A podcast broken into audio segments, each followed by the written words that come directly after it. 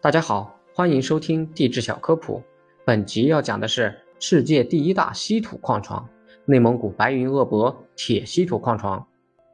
白云鄂博铁稀土矿床位于内蒙古包头市境内，是世界上资源储量最大的稀土矿，也是一个成矿类型独特的超大型稀土矿床。正是因为该矿床的存在，包头市被誉为稀土之都。该矿床具有独特的成矿条件和成矿环境。其成因是众多地质学家争论的焦点，其内蕴藏着占世界已探明总储量百分之四十一以上的稀土矿，其中还包含有铁、泥、锰、磷、萤石等一百七十五种矿产资源，是世界上含矿物种类最多的矿山。其中，包头矿和黄河矿分别是中国学者在一九六零年、一九六一年中首次发现，是中国独有的。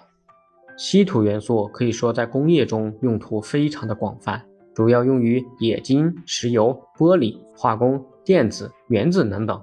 例如，在冶金钢铁时加入稀土氧化物，可以去掉钢铁中的杂质。